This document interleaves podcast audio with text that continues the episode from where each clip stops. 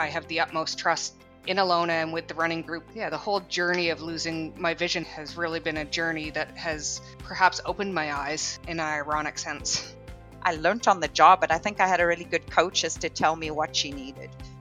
That was couple of the quarter Noella Klawitter and Ilona Thomas, and this is episode 65 of the Inspired Souls podcast. Hi, I'm Carolyn, and I'm a road runner. And I'm Kim, and I'm a trail runner. Welcome to our podcast, where we bring the communities of trail and road running together and explore the parallels between running and life. Do we ever have a treat for our final episode of 2021? We took the liberty of tweaking our normal couple of the quarter format to bring you this conversation with training partners Noella Klawitter and Ilona Thomas. Noella is a visually impaired runner and former high performance middle distance track athlete who's represented Canada on a number of occasions and still holds Canadian records in the T12 category for the 400, 800, and 1500 meters. Noella's track career came to an abrupt end in July of 2012 with the unexpected news that she was left off of the Paralympic team for the London Olympics. In 2016, she moved to Brockville, Ontario, where she met Ilona and rediscovered her love of running. Noella trained Ilona to be her trusted guide, and this fall they pulled off some killer teamwork to run every single step of the Petite Train du Nord Marathon together, finishing in an impressive time of 344.22. We get all the details surrounding their race preparation and execution. And towards the end, we have a fascinating discussion about their love of cold water plunges year round in the St. Lawrence River. And now, on to our conversation with Noella and Ilona. Well, we are here with Noella and Ilona. Ladies, thank you so much for joining us on Inspired Souls. Thank you for having us. It's great to be here. So, we thought we'd do a little tiny twist on our couple of the quarter series with you two. You are not a couple in the traditional ways that we tend to use that term, if there's even such a thing anymore, but you sure did have to work together in a recent marathon where you, Ilona, helped guide Noella to a 344 marathon at Petite Train du Nord on October 3rd. And we want to spend a good chunk of today's conversation talking about that experience uh, with both of you. But before we get there, we'd love to get to know you both a little bit better. So, the two of you are in my hometown of Brockville, Ontario, but neither of you are originally from there. So, why don't we hear about what led both of you to Brockville first and foremost? Ilona, do you want to go first? Sure. I grew up, I mean, I was born in South Africa in Cape Town and lived there until I was 27, I believe. And then my husband and I moved to Canada and we lived in Saskatchewan for a couple of years and then actually moved to Morrisburg, Ontario for 16 years and have probably been in Brockville now, I think it's 10 years. And what do you do in Brockville? Oh, I'm a speech language pathologist and I work primarily with children. So I play and talk and coach parents all day. under the age, and they they are all under the age of six. All right. And what about you, Noella? I grew up most of my life in Prince Edward Island and came to Ontario in 2000. Uh, I spent a lot of time in Ottawa where I was training as a high performance athlete and uh, completed my master's degree. And once I moved on from that and opened a new chapter in my life, we ended up moving to Brockville and uh, we've been here for the past six and a half, seven years. Okay, and now in my research, I think I read somewhere that you were actually born on Christmas Day, and that's partly why you're named Noella. Is this true? That is a true story. okay. So your birthday's coming up, and this episode's going to air just a few days before your birthday. So instead of a belated birthday, we'll wish you a, a happy birthday in advance. Yeah, thank you. And Noella is one of these people that absolutely loves Christmas. Okay. Awesome. So is it like now the two of you live on the same street from what we understand? So is it like a competition? Like Noella's decorations have gone up and now Alona feels like she, you know she has to keep up with the Joneses or how does it how does it all go down on uh, your street in Brockville? I did um, have Ava, Noella's daughter, over for a play date last week, and I asked her, I said, because we have one Christmas tree in our house, there is no Christmas tree here yet. I usually do it maybe the week before Christmas, but I think that this year, with saying there's going to be a shortage because we usually get a real tree, I might have to do it a little earlier. But I think at Noella's house, they might have three or four trees. Am I right, Noella? Yeah, that's correct. We don't have a real one up yet, but we we do have a uh, a couple of artificial ones already glowing. so I don't I don't compete. I would lose. right, right. You just you just choose not to compete. I I respect that. I respect that. We all know our strengths, right? So, were you just always interested in Christmas, or do you think it partly had something to do with your name? We're going down a rabbit hole here, you guys. That's all right. Uh, so I've I've always loved Christmas. Obviously, my birthday's on Christmas, so that was kind of my time of year. But I've just always loved uh, the joy and the celebration and the togetherness of Christmas. And uh, I have a beautiful three and a half year old daughter, and uh, yeah, times have been hard the last few years. So why not uh, why not embrace all the joy? So absolutely. we are uh, we are Christmasing it up. I love it. 100%. So I'll throw a little uh, jab at Carolyn right now. Did you and Johnny ever take your tree down last year, or did the Christmas tree stay up the entire year? It's a little bit of an embarrassing story, but yeah, it stayed up till about May because we were just we just kind of we weren't doing anything, we weren't having anyone over, and it made us happy. So we left the decorations up until May, and then we started getting texts from our neighbors being like, are you is everything okay over there? What's going on? So we took it down. And then in august it was my mom's 70th birthday they live in Brockville, your hometown, and they came out here. And so we're like, oh, we're going to throw my mom a 70th birthday party. And she loves Christmas too. So we said, okay, well, we're going to have, you know, the Christmas in July kind of thing. But uh, we took a little page out of that book and we did Christmas in July, August for my mom. So then out came all the decorations again. And so they were up for the better part of August and then we put everything away and then we always decorate the day after Remembrance Day. So I'm like, wow, we kind of know the drill. Everybody knows their roles and we have that stuff up in like half an hour. anyway, we're we're very much going on a tangent here now. But um now we're interested in hearing a little bit about each of your your running backgrounds. So, how did your running stories each begin? When did you discover your love of running? I did some recreational running in my days, but uh, in 2002 was when I found out I was starting to lose my vision and became quite highly involved with CNIB over a few years after that. And uh, I was actually at that point into able body competitive dragon boating. A CNIB worker was out at my house and she was encouraging me to become more involved in the visually impaired community.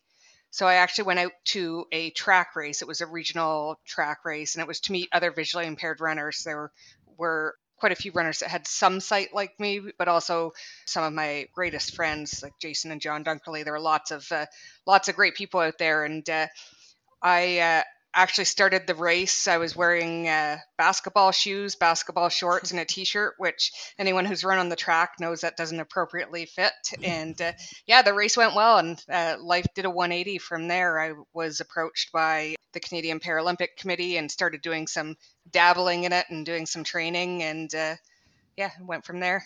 I ran uh, high performance until 2013 and uh, then took a break for a while. And when I came to Brockville with work, I actually reached out through my work a couple of times to the Brockville Roadrunners and to the running community. And Ilona answered back at one point, and we uh, got into uh, recreational running. And Ilona's been uh, Angel as my guide, and uh, yeah, it's all gone from there into longer distance as opposed to the track. Well, there's so many follow up questions I could ask just in that little bit you've told us. So let's actually just go right now to, you know, tell us a little bit more about what it's like to be a visually impaired runner and the kind of support you need to run safely. So, how does someone like Ilona support you in not only running safely, but performing as well? Right. so tr- track running and road running are two totally different worlds when it comes to being a visually impaired athlete. Um, and i think alona could even speak to that in our training. Um, when i get on the track i feel very free. I'm, I'm comfortable. I know my foot's going to hit the ground at a certain point and it's all flat. But when you get to the road running it's uh, really just running with someone you trust having good communication Alona and I tethered at the beginning of the race just to help get around the crowds, and that's what some people choose to do on the track as well. Uh, but it was just a lot. Uh, obviously, with a marathon, there's a lot of training, so practicing communicating in in training in our long runs, discussing what works, what doesn't work, occasionally having mishaps or laughs or good days, bad days, just just working through it all and developing that trust and that uh, relationship with someone. I always knew Alona had my back, so I had full full trust in her, and I think that's really important when you're on the road. You know, we had a, a guest on several months ago named Will Barkin from California, who is a visually impaired mm-hmm. runner. And I've known him for a few years, but never really sat down and talked to him in depth about the logistics mm. of running with a visual impairment from like you just said the amount of trust you have to build with somebody he's a trail runner, but he talks about road running and all of those unpredictable hazards related yeah. related to humans that that turn in front of you or jump in front of you or mm-hmm. um, it's a whole other level of attention focus mm-hmm. and practice too i would imagine what kind of a learning curve did you have when it came to running with a guide so I think because I had run on the track, I initially I ran on the track unguided, and then as I became more high performance, I, I worked with a guide, so we got to know communication cues and such. And I think that's the biggest thing on the road is knowing the communication cues. So go away from me, come to me. Okay. Whole curb, just just knowing the key words that are going to help either for me to uh, light feet to step a little lighter if we're on rougher terrain or or to step over something move move to the left or to the right. Mm-hmm. and in many ways the track is such a more controlled environment than the road like absolutely. right? So there's nothing i mean as long as you know from your guide like you're not going to run into anything. It's not like there's potholes or anything like that. You're going to run on the straight or you're going to run on the curb. So in a way, I guess, as you were being introduced to running with your visual impairment, because my understanding is it was a gradual thing, correct? Correct. Yeah, that happened at, when you were an adult, correct? In your 20s. So, you know, you're going from running with sight to gradually more and more impaired sight. And so the track was probably a nice place to start with that. Yes, it absolutely, it absolutely was. Yeah. Okay. Before we go, uh, there's a lot I want to explore here, but I want to bring Alona into the conversation in terms of let's hear a little bit about how you got into running and then eventually guiding Noella, because I don't think you had a lot of training in that. So if there's some on the job training involved. So let's hear your origin story. A lot. So we moved to Brockville and I'd run a little bit when I was at university and when we lived in Saskatchewan because it was we were in a tiny, tiny town and I always liked to be fit. So I ran like a section of road. But as I had my children, kind of uh, running fell by the wayside. And then we moved to Brockville, and um, our oldest son is a runner and I would watch him go to practice and sometimes just to kill time. I was like, why don't I go out for a run while and we drove at that point we were driving. I was driving him to Morrisburg from Morrisburg to Brockville because he ran with the Legion. And then I joined um, a Learn to Run 5K group um, at the Y. And then gradually, like most people, five became, oh, I can run five, get 5K, I'll try 10. And then I gravitate. I am not one of these people like our coach, Paula.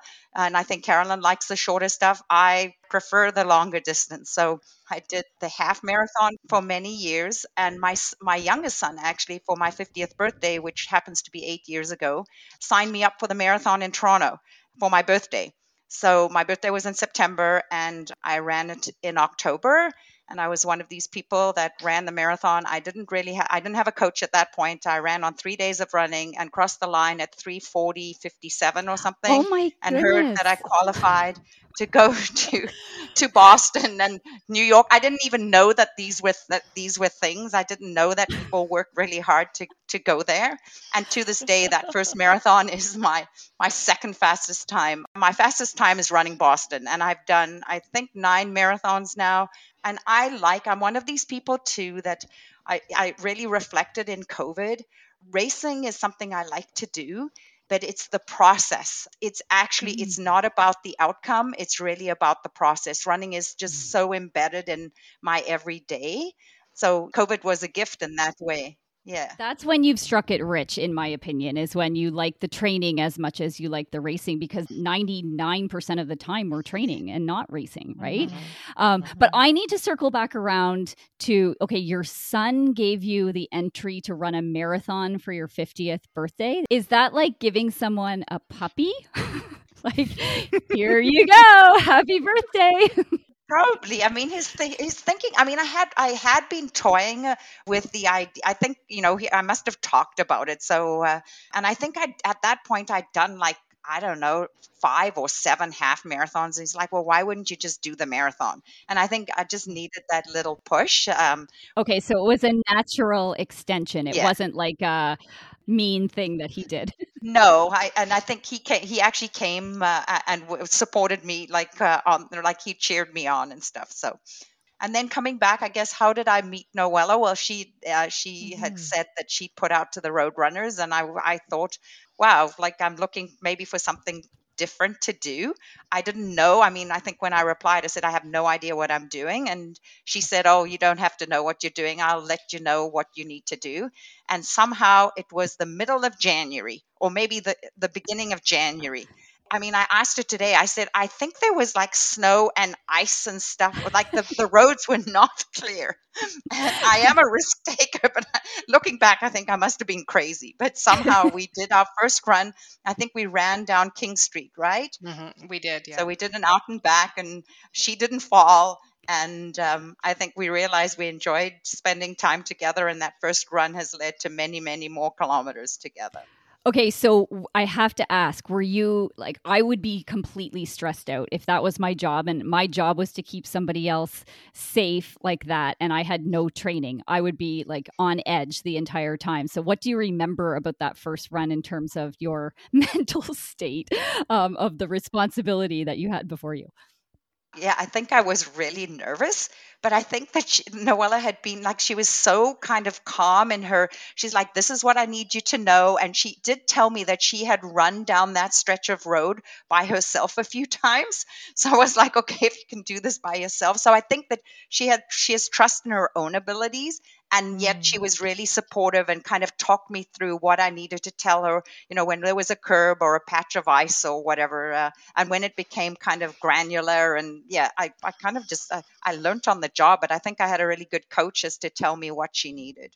So we're going to get into in a minute, I think, a bit about some of your high performance athletic endeavors here, Noella.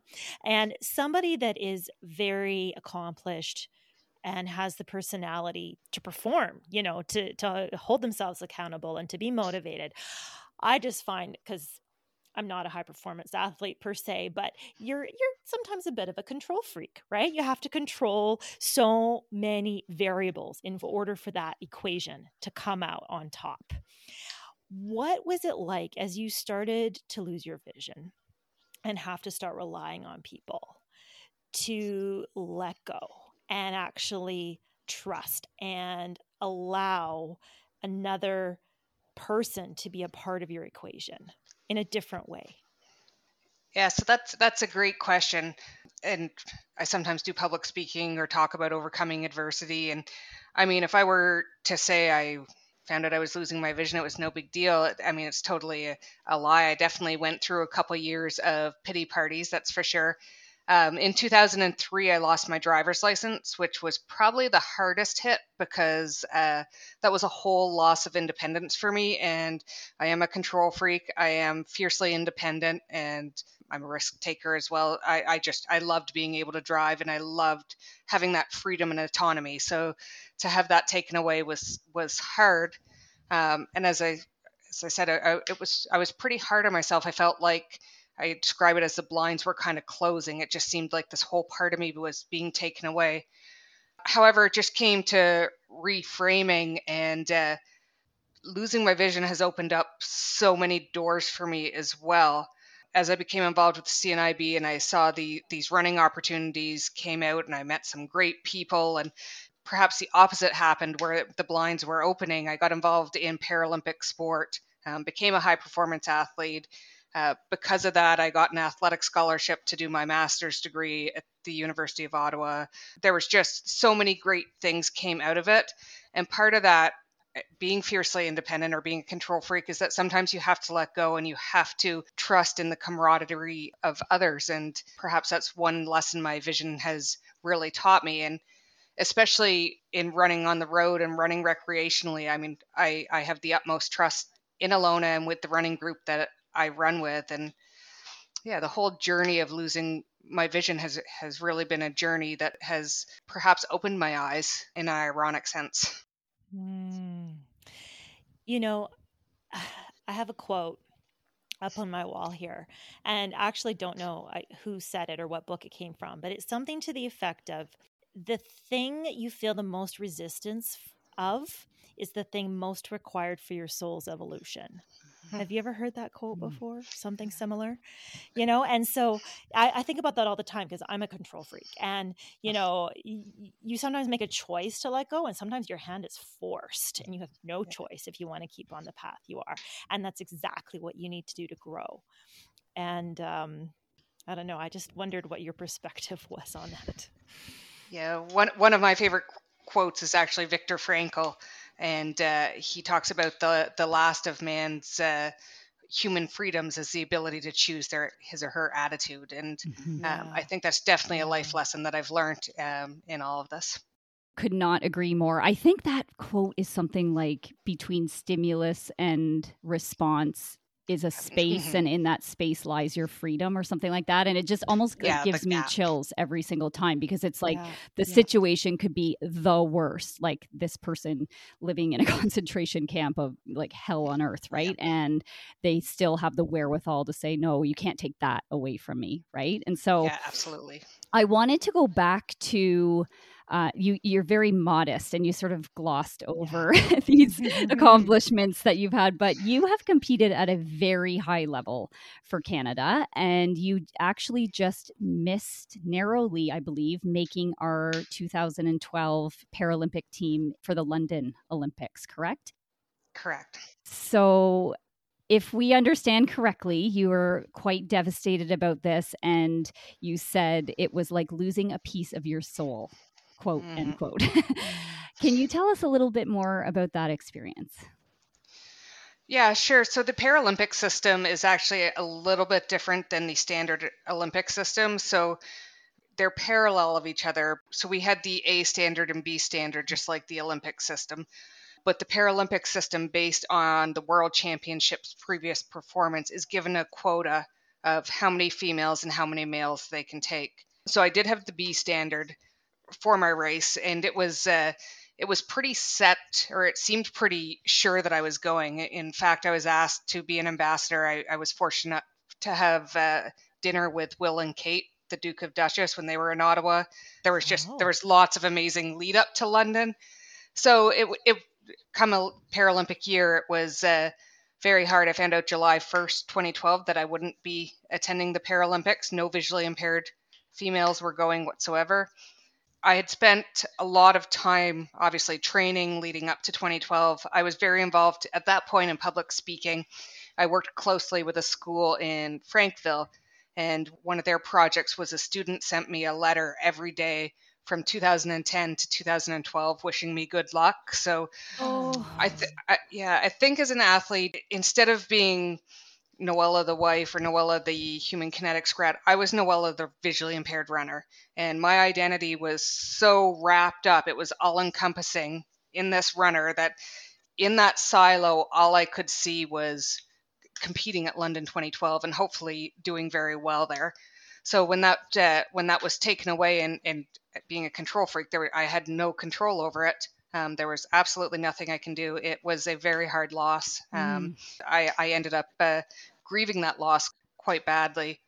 However, the uh, the day the Paralympic team left for London, uh, my mom actually ended up getting quite ill, so I was able to uh, go and spend time with her that I wouldn't have been had I uh, had I been in London. So uh, again, everything unfolded for a reason, but at the time I found out I was cut from the team, it was uh, a devastating loss. I, I lost my identity. I didn't know who I was. Yeah. And that's such a disorienting space to be in, Absolutely. isn't it? And, yeah. and, and takes a long time to rebuild because you kind of wander aimlessly probably for a while being like okay well now what you know like you've lost a lot of what oriented your day and gave you structure um, in the training you were um, going potentially for middle distance right 800 1500 Correct. Yeah. Okay. Again, being Paralympic, because there's so many disability categories, sometimes races are, are put in in a, a four year cycle and some are taken out. So, unfortunately, the 800 meter for visually impaired T12 females was not uh, in the 2012 Olympics. So, my main race would have been the 1500 meter. the 1500 and are you Yeah. still the canadian record holder in that distance I am, yes. Wow. Wow, that is amazing. And we could talk all day about this, but again, I want to bring it back to so you were a middle distance kind of specialist at this time, and we're talking 2012 time frame. And you Mhm. said it was 2016 when you moved to Brockville and met Ilona, and she started to guide you. And somewhere in there, you got the idea to run a marathon, which is decidedly not the 1500 meters. so, talk to us about that whole time and, and how the marathon came on your radar. Actually, just uh, don't mind me saying, just before that, part of, going back to the 2012 thing for a second, part of the loss, I think, was not only the loss of not going, but the loss of the joy of running. Because it became so much about the, all the extrinsic factors and what I did get or didn't get out of it that I lost that joy. And so I, I, I left running for a while. And when I came back to Brockville and went out with Alona and the group, that joy came back almost instantaneously. And even more so when you met, meet such a wonderful group of women that you just enjoy spending time with and you get faster with and you start feeling rejuvenated with. And, and I think that really helped. That really brought Alona and I together was the joy that both of us find embedded in our life with running. Mm-hmm. Mm-hmm. And tell us, maybe Alona, you can tell us a little bit about this magical running group that you have in Brockville. Who who's your coach Yeah. there, and give us a little bit more of a, a sneak peek into the vibe of that group. So our coach, I think, has been on your podcast because I did le- listen to that episode. So uh, her name is Paula Wiltsey. I'll make a small correction. I actually was a guest host on another podcast called Women Run Canada, Oh. and we interviewed her. So uh, Mhm. I will link that up in the show notes because Paula is a wonderful, like, we could talk about her all day. She's a wonderful runner and a great human being. But carry on. Yeah, so um, Noelle and I both belong to uh, Paula Wiltsey's Reason to Run group in Brockville. I believe she's also a coach for Mile to Marathon, um, but most of that I think is done online. But um, she does have a group, and we used to meet, but prior to COVID, I think it was twice a week, Tuesdays and Saturdays typically were our workout uh, days.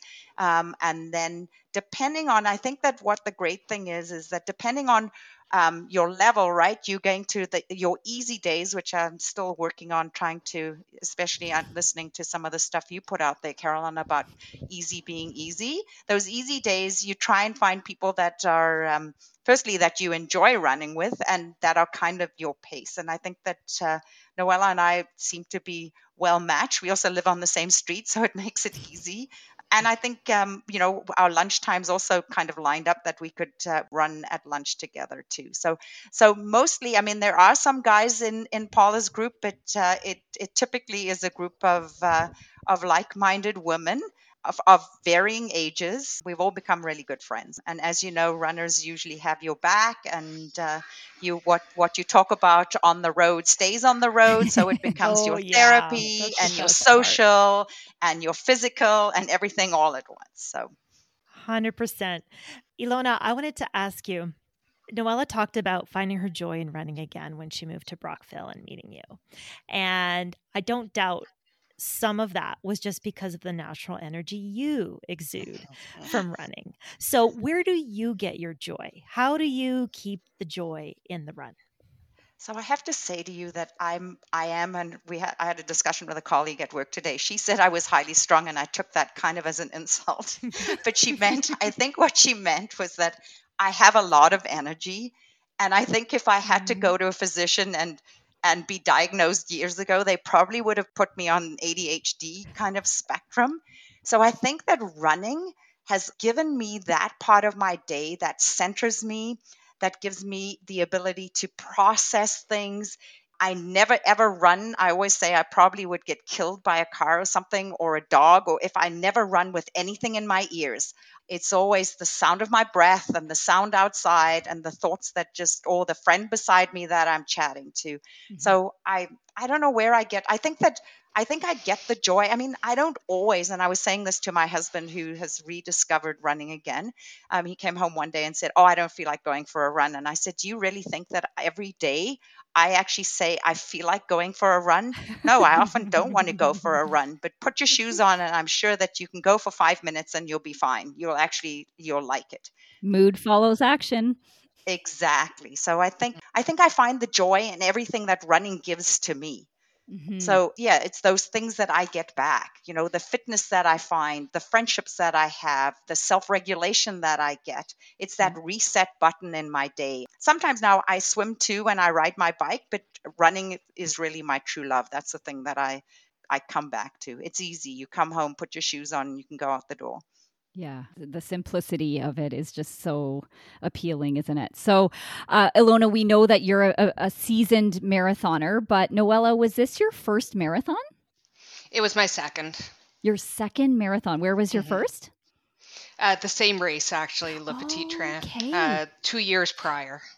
And uh, in 2018, and Ilona actually guided me the first half, and then I had a second guide jump in the second half and uh, this time it, Ilona and I did the run together the whole time, and it, uh, worked out great.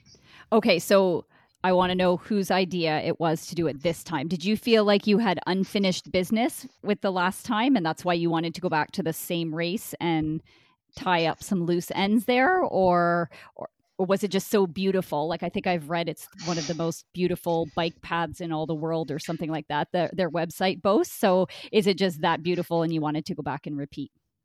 So it was actually neither really. Um, I hadn't really intended on racing. I, I am one of these people that does enjoy the training more than I find racing can be very anxiety provoking. However, Ilona gave me a phone call the end of March and we discussed it, and uh, she twisted my rubber arm quite easily. And uh, yeah, we enjoyed it very much. Okay, so she, Ilona, you'd already had a little bit of practice guiding her on the first part of the 2018 or 2019 run. So, what made you want to say, hey, let's just go all in and do the whole thing together? So, I think that, I mean, Noella, correct me if I'm wrong, like we'd run quite strong. Like the first half, the second guy jumped in and we kind of ran together. And then I kept pace and she saw me just take off. And I think it was really, I think she struggled the second half of the marathon, which is a crazy thought because Noella actually can be a faster runner than I I am, but um, I asked Paula if she thought that I could do it because I think typically people who guide someone are actually much faster than I would be in terms of just being able to guide all the way and keep focused right. So I only had anxiety, I think, uh, two days before the or the Friday before the race when someone actually pointed that out to me. They said, shouldn't you be about a half an hour faster and then when wants to run? So I called Paula. I'm like, uh, should I? She said, Ilona, I would not, like, you've done all the training together. She said, I would not allow you to do this if I didn't think that um, you were capable of actually pulling this off. So, what um, a great coach thing to say. yes. but, mm-hmm. but you're right. It's so much more than just the physical act. Like, talk to us about the concentration that goes in on your side above and beyond the fatigue that you're experiencing running a marathon almost to your capacity um, talk to us about like what else you're paying attention to as you're going through this marathon I mean, I think that it really helped that we did some really long runs together and we had a couple of 35 kilometer ones that really went uh, well. So, and I knew we could talk. Like we practiced, we practiced fueling on the fly, we practiced drinking on the fly in those runs so that, you know, um, yeah, the, the I think that just the practice to that extent, I thought, yeah, I can get her that far. And then I think it's as much of a mental thing it is for me, it is also for Noella, you know, mentally to be able to, you know, um, also not zone out because she has to listen you know she has to i have to be right you know uh, a little bit behind her and she has to be able to listen and hear me with everything that's going on. So the first part of the marathon i think we were good like like most marathons go right? It's only at 32 or 35k that the real work become. And i think that that was really hard because fortunately i think we both were actually doing we were doing okay. We'd also i mean noella can talk more about what really helped like some of the strategies that we used because uh, um, they were her ideas um, in the race. But i think that what was really tr- challenging for me and i forgot that is you know that at 32k you're suddenly going to have someone stop right in front of you or you're going to have people suddenly walking in the and the path isn't that wide. So i had to be mentally more focused from 32k to the finish than I was, you know, at, at kilometer 10. It just got that much more challenging. I can identify with that. I haven't paced anybody in a whole marathon, but I have in ultras. And that last 10 to 20%, yeah. like you said, it's where the race begins. And that's where your runner needs you more than ever. Mm.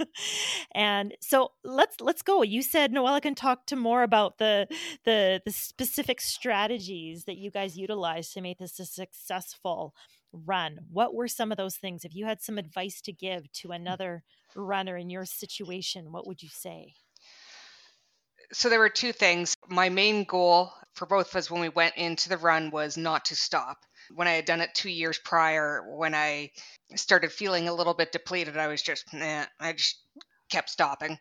Um, whereas this time there was there was no stopping whatsoever. So having that in my mind at all times was very helpful. But the strategy that I found the most unique that uh, I think we both really enjoyed was I suggested uh, before the race to Ilona that we say something we're grateful for at every kilometer. And oh. so each time we went past a kilometer, we would say something we're grateful for. So whether it was our husbands or I would say my dog or there, I mean, we had obviously a lot of things to say we're grateful for. And that worked really well till about uh, 36K.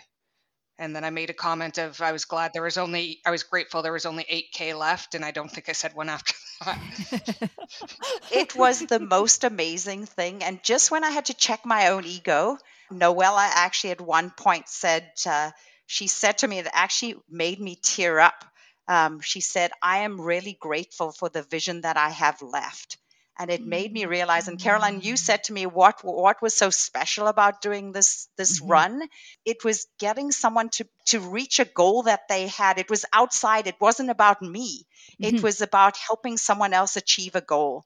Um, mm-hmm. And that's why it was so special. So when she said that, it was like, oh yeah, this has nothing to do with you, right? It's it's all about her. So, um, and then I think that at that kilometer where she, and it speaks to being mentally tough. I think when Noella's, I said, I'm so thankful or grateful that I have mental toughness. Noella said, I'm so grateful we only have 8K left. and after that, we um, we didn't do too much. I mean, we didn't do too much. The talking kind of uh, it subsided a little bit, and the work began. And right yeah. around those parts, actually, suddenly our coach, so so Paula and Brock, would pop up randomly and yelled at the top of their lungs, which was really, um, which really helped uh, draw us um, to the, the finish line.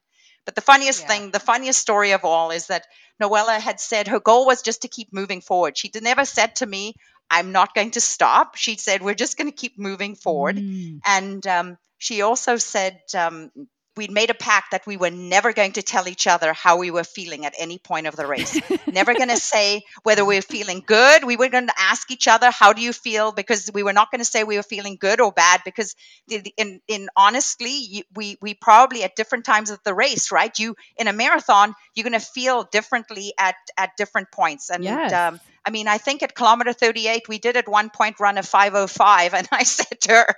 I don't think think I need to pull this back because we still have 4K left. Five over five is a, is a little too uh, is a little too fast. But then with 800 right. meters left, she turned to me and she said, I don't think I can go. I can't do this anymore. I said, What? I said to you, You have two laps because I knew she's a track runner, right? Oh, yes, yes, that was exactly what you said. You said you have two yeah. laps of the track. Yes. I was just curious what your um, visual field is, Noella. Like, how far ahead can you see? When can you see the finish line? Oh, uh, not. I kept asking Ilona where it was. Um, I, you can hear the the crowd more than anything. I mean, we were coming across people that were saying almost there, almost there, and Yeah. Yeah. um, as far as seeing it, I have uh, only between five and twenty percent vision left. Okay. So uh, yeah, I, I wouldn't. Uh, I wouldn't see it from until I was very close. And this finish line, too, even with, and then at 400 meters, I asked, there were volunteers, you cross a road and you can't see the finish line. You really, 400 meters, later, you still can't because it kind of goes around a corner. So then I asked, I said, we have 400 meters. So you know what she does with a track runner, 400 meters with the marathon? Oh. She She sprints. st- guess yes, she starts sprinting, Yeah. and I am not a sprinter, right? So she's reaching her arm behind me because she wants to cross at the same time, and I'm trying. She's pulling you along. She's pulling me. Well, she, I, I mean, it, honestly, I was going to throw up and pass out at the end. Mhm. But um, So you achieved your goal then of completing the whole thing without stopping? we yes. did. Yep. We just kept moving forward. Amazing. And I think I, i- again, in my research, had seen that you did the whole thing at what, 344, right? Just under 345, correct? Yeah, Yeah, that's three correct. forty four twenty two. I think was uh, was the time. So and- was that a time goal to be under 345? So I hadn't really set a time goal going into this one. I just wanted to enjoy the process, and uh, I mean, I'm very happy it was under 3:45. Yes, and it was a, it was an 11 minute personal best. So Oh my goodness. I was happy with. Congratulations. Well, you can't get much better than that. That's awesome. Yeah, and, and now Ilona, maybe I'll ask this of you because the Petite Train du Nord website does boast this most beautiful bike path marathon in the in the entire world. Is that accurate? I mean, it is. It's absolutely. It is beautiful in the fall, like uh, when the Mhm. leaves were changing, and you run by, you know, these beautiful, pristine lakes, and um, it, it's quiet. It's on crushed gravel, most of it. I think you run 8k um, on pavement, and then it becomes crushed gravel until about 6k to the finish when you're back on the paved part of the the path. But it's run. It's entirely on, yeah, this bike trail. So it is. It's absolutely beautiful. And it's a net downhill too, right? Right. Mm. Right. Now, sometimes, like Boston's a net downhill, right? So sometimes it can be a net downhill, but there still are hills in it. Was it like that, or did you find it fairly downhill? It was fairly downhill, right, Noella? I mean, we did go up a little bit, but Okay. So you finished. You finished strong or or not. You finished. and how did you celebrate after? What did you guys do to to celebrate this occasion? we had gotten Airbnb, and uh, Ilona's husband and my husband and daughter had uh, joined us. So yeah, just some rest and relaxation afterwards. Um, I had some big uh, work meetings coming up the the next two days afterwards, so celebrations were somewhat limited. I did I did have a cold pint, um, but yeah, we just en- enjoyed a relaxing evening. So you had a cold pint, but did you also have a cold plunge? I understand there's been a little bit of that in your history. We did not that day, actually. So let's talk a little bit more about the cold plunge. Uh, it's my understanding that you ladies both um, can appreciate the values of, of cold plunges and potentially some other elements of the Wim Hof kind of philosophy of what's the word? Not training, personal health management, maybe. Um, what what do you guys do? Tell us about it. so we have uh, um, in in in our town we we have a yoga instructor, and his name is Dan DeLewis, and um, he got into doing the cold water immersion, and took all the certifications and started um, training in our in our little town. So it always it, it uh, I think that my husband actually was the one that planted the seed as to that um, you know the benefits of of cold water and what it does to the autonomic nervous system.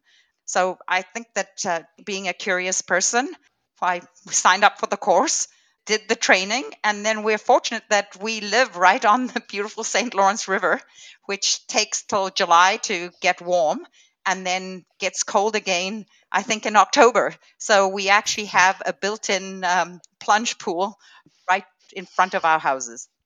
Okay, so I'm actually a huge Wim Hof advocate and fan as well. I've never done any official training, but tons of reading, tons of personal experimentation with my own poor body. And summarize for us what are the benefits? What does it do to your autonomic nervous system? And keep in mind, I don't expect you to be the expert on the subject, but just personally, why do you do it? So I think that we're all exposed to stresses in life. And I think that what cold water immersion does at an autonomic level, like at, at the level of the brain, it you introduce a stress and it helps your body learn how to adapt and cope with that stress. And so with exposure after exposure, I think that, and it was only, it was really funny that um, I was on this the a phone call to my son who happens to live in the UK, and we are talking about Omicron or whatever this new variant is called. Oh yeah. And and I happen, you can see I have a cast. I was playing with my cat and actually uh, hurt myself, uh, my my wrist um, um, on Saturday. And then I was meant to be going to South Africa in March to do my bucket list race. But with all so with all this news, and then Simon saying, "Well, maybe for Christmas, I don't know, Mom, if we'll be able to come." In the past, those kind of things would have really just devastated me. I would have this really emotional reaction. And he actually said, he said, Oh, I was talking to his brother. He said, We were talking and we were just saying how zen you have become. yeah, that is the cross adaptation. I don't know how it's happened and it's taken. I mean, we have been doing this for a long time, and we really did with Noella with um with COVID. We really started. I think in like in January we would go mm. pretty much um, five times a week through the pandemic. So, okay, talk to me about frequency. So, you said five times yeah. a week, but how long and what is the temperature of the water? The body's response, um, Ilona, you could word this more eloquent than me, but after two minutes, your autonomic nervous system has, has essentially reaped the benefits that it needs to reap, mm. and it gives you a big endorphin kick 250 times, I believe, the amount of endorphins that last over eight hours for myself, uh, we went in Sunday and I, I stayed in for five minutes. Um, just it's not freezing yet. I believe it's about four degrees. But uh, when you get in the water, you have to focus on your breathing, your inhale, your long mm, exhale. I was going to ask about that. Yeah. And for myself, it's you get in that water, you start your breathing. And for those two minutes, three minutes, four minutes, whatever you may decide to go in, you're just focused on your breathing. You lose the world's problems, you lose everything else that's going about you. And it's a very pure form of meditation. Mm-hmm. And, and for me, I really enjoy that. With my work schedule right now, I'm only getting in once or twice a week. But um, in COVID, we had a unique opportunity because of work from home. So we, we got in quite a few days a week up to five i believe okay so would you do the the showers too if you can't plunge like do you find I know I there's do. lots of debate on whether the showers are as beneficial as a plunge and where to direct the water and whatever, but you do do the showers as well? So I do two minutes at the end of every shower. And I started um, before I went into the cold water. I started actually with 15 second mm-hmm. showers, like uh, turning it to mm-hmm. cold at the end, and then I do like with Noella that I do up to two minutes now. Like um, if I if I'm not getting into the water, I, I always finish my shower with mm-hmm. um, turning it to cold. I find that so much harder. I mm-hmm. can plunge no problem, but standing, like wading in slowly or, sit, you know, with water just trickling in one part of your body, oh, it's so much harder. I don't know what you guys find. I find the shower harder for sure. Um, I was actually saying to my husband, I find I have to focus on my breathing even more in the shower because the water's yeah. moving more so on you. Mm-hmm. But uh, mm-hmm. the beauty of, of it doing it outside, I mean, sometimes it's just the immersion in this natural beauty where the mm-hmm. steam sometimes is coming off mm-hmm. the water. You have mm-hmm. ducks swimming by. I mean, in the winter, it's surreal when you've cut a hole in the ice and we're actually you know you go in this ice pool there is just something that uh, that's pretty magical. And and just a sense of community too that you're doing it with uh, with other people. Yeah.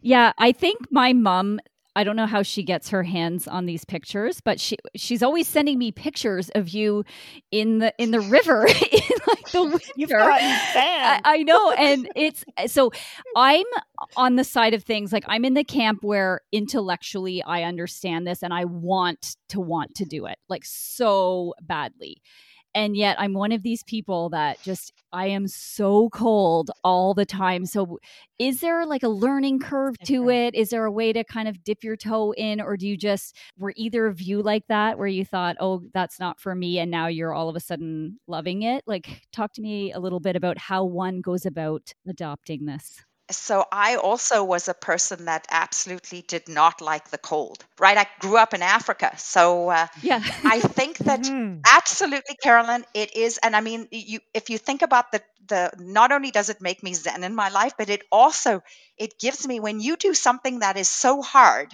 that you think that it's impossible. I mean, we were, I think we were in the paper because people just can't believe that this is what we're doing, right? I mean, Mhm. especially if you're cutting a hole in the ice in the winter and you're standing at minus 20 and going in cold water. The fact that you can do it and you do do it, it translates to being able to. I mean, in the marathon, I'm like, well, you can go in cold water. Like you can do something that is so hard. You really believe that you can do anything. And I think you have to just turn the switch and say, I am going to do this. You're going to Mhm. count to one, two, three, four, five. So mood follows action. So you're just going to take that action piece and decide to do it. And I think that what Noella is, uh, you know, her saying that it is all about the breath and it's all about just doing that long, slow exhale. And um, if you, if you just breathe, you can't think about how awful it is.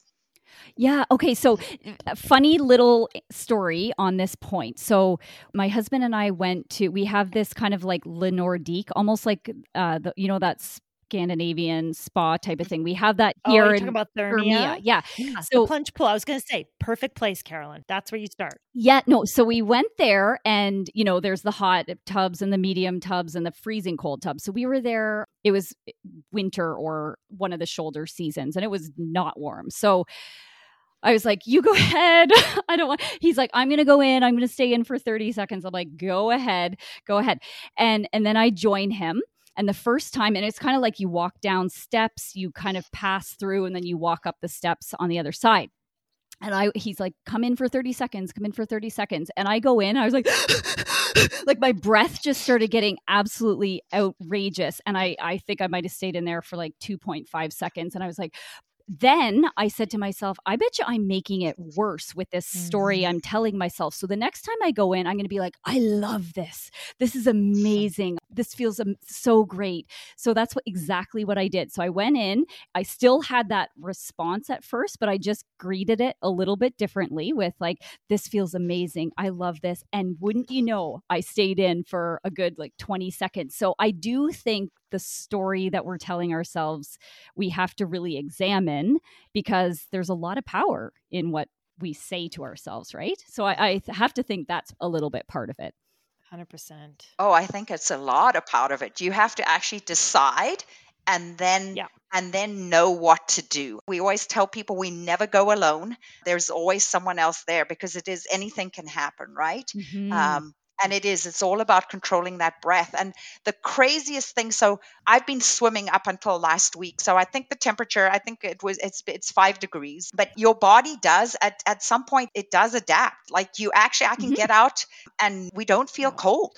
Um, you do 20 minutes out like you get that that temperature drop after and if you look i watch uh, i watch people go in and i look at the mood and then you see when people come out of that water and there absolutely is um, you can see that those Down-regulated. endorphins Yeah. yeah yeah and Mm. and and and the mood is happy and light and yeah Yes, yes. Well, it's very primal. Yeah, well, it is. And I'm actually curious. I know this isn't technically Wim Hof curriculum, but I also, like you said, you just have to decide. And when mm-hmm. I moved to Winnipeg, I decided after two years of hating winter that I just had to make peace with it already. And I really got into the nasal breathing while I was running and running just in shorts and a t shirt. You know, like I just didn't change my clothes from July through to February. And you know, like you said, the body amazingly adapts. So I'm wondering, do you also do that? Do you guys run, you know, with bare skin in the winter as well? So no, I ha- like so I'm wearing less, and I like I, I look at what people wear, and I definitely wear less. I can tell you that I we have a cat that I inherited from my son. Used to go out on a leash, but now I I do. We let her out, but we I mean she's this expensive cat, and I don't. It's a fenced in yard, and but I go I will go out just in pajamas and sandals, and it's minus fifteen, and and uh, and stand there, you know, for a few minutes and be able to cope with the cold yeah so i i think that the body definitely does uh, does adapt i should try that i should try and go and run with um, just long sleeves and a, sh- and the shorts well, we actually talked about this on our winter running podcast with Scott, remember? Yes. Carolyn? Yep. And one of, if I may, one of the things I would recommend if you're thinking about doing that is the same thing. Like you didn't start plunging for five minutes mm-hmm. in an ice hole. You started with a shower. Mm-hmm. And, you know, I I think just starting ideally right from October on, slowly, you know, with like five to 10K runs in shorts and a t shirt. You're not going to go out in February minus 20 for your first, hmm. you know, skin, bare skin run in the cold. And your body just it's the same way adapt we adapt to heat mm-hmm. right we like slowly get used to it as the summer comes on and and then for some reason we just close the door on winter and go no my body can't do well that. we did we have also noticed that we've that we've set we've set the furnace actually our furnace used to be set to like 71 um uh, like the temperature yeah. in the house and now it's at 68 and i i mm. honestly i don't notice a difference at all look you'll save money yeah sure oh wow. We okay, so we've gone down. I could do a whole podcast talking about cold therapy and exposure and everything, but we should probably move on. What do you think, Carol? Yeah, sounds good. Yeah, well, we've got to get you ladies to bed because you're in mm. uh, you're in yeah. a different time zone than we are, and we want to be respectful. So we'll move into our rapid fire. So maybe we'll start with you, Noella. Uh, do you have a favorite mantra? When I am competing or trying to achieve a goal, it's I am fit, I am fast, I am focused over and over and over. And mine is be strong, be brave, be present. And mm. when that doesn't work anymore, all I do is count in eights or tens over and over. Um, and then that blocks out any other. I don't can't have any negative thought. All I'm doing is counting. Okay. So back to you, Noella. What is your favorite place to run? Originally from Prince Edward Island, I enjoy when I can go home and run by the water around Victoria Park and uh, on the PEI track. I just love being home and running there. Mm. And I love. I have a son who's moved to Vancouver and has was has been there since he was at university. So we go visit often, and I just I love to actually run on the trails there. Like I love to run the seawall mm. at Stanley Park at least once, but I like to go and find all the the trails in BC.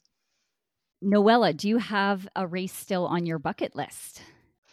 I've always been intrigued by do uh, by Mount Kilimanjaro. Mm. We'll talk offline. My husband and I did that in uh, 2007. Oh, yes, and it was to date our favorite trip ever. Awesome. Yeah. How about you, Ilona? I grew up watching. I grew up. I mean, I was born in Cape Town, and um, I went mm-hmm. to university there. And there is a race. It's an ultra, um, a 56 kilometer race that's called the Two Oceans that I'd hoped to actually do this Easter April, but I don't know if it's going to happen. So oh, um, we'll wait okay. and see. So yes, that's that's my bucket list race. Okay, so what's next on our list here? Favorite running book or movie? E- Noella, you're up. Uh, by far, my favorite running book is Born to Run. And I love Deena Kastor's book, Let Your. Mind Run. You and me both. and me too. Yeah, that's an amazing one. Both of those books. Yes. Born to Run was was definitely a keystone in my running journey. All right. And do you have a favorite post run indulgence? My favorite cheats are that I like when I've had a long run are either ice cream or after a marathon, a poutine. Mm. Oh, yes. Yeah. True story. and and I will always plan. I usually b- will bake some, like make something like vegan or whole food plant based treat for after Sunday long run. But I have been known my other um, post run indulgence, especially after a marathon, I will eat those hard bite um, avocado oil chips, and I can eat a whole bag to myself. Oh, Oh, those are, Those are delicious. I hear you. You have to have a guilty pleasure somewhere in your life. Yes. Well, this has just been absolutely amazing. First of all, congratulations to the two of you on this accomplishment with the Petite Train du Nord Marathon. Um, it's absolutely incredible. It was fascinating talking with you ladies, learning more what it's like from both of your perspectives in terms of being the guide and and being guided um, with your visual impairment, Noella. And uh, it's just been such an absolute pleasure talking with you both. So thank you for joining us. Again, thank you for having us. Thank you so much.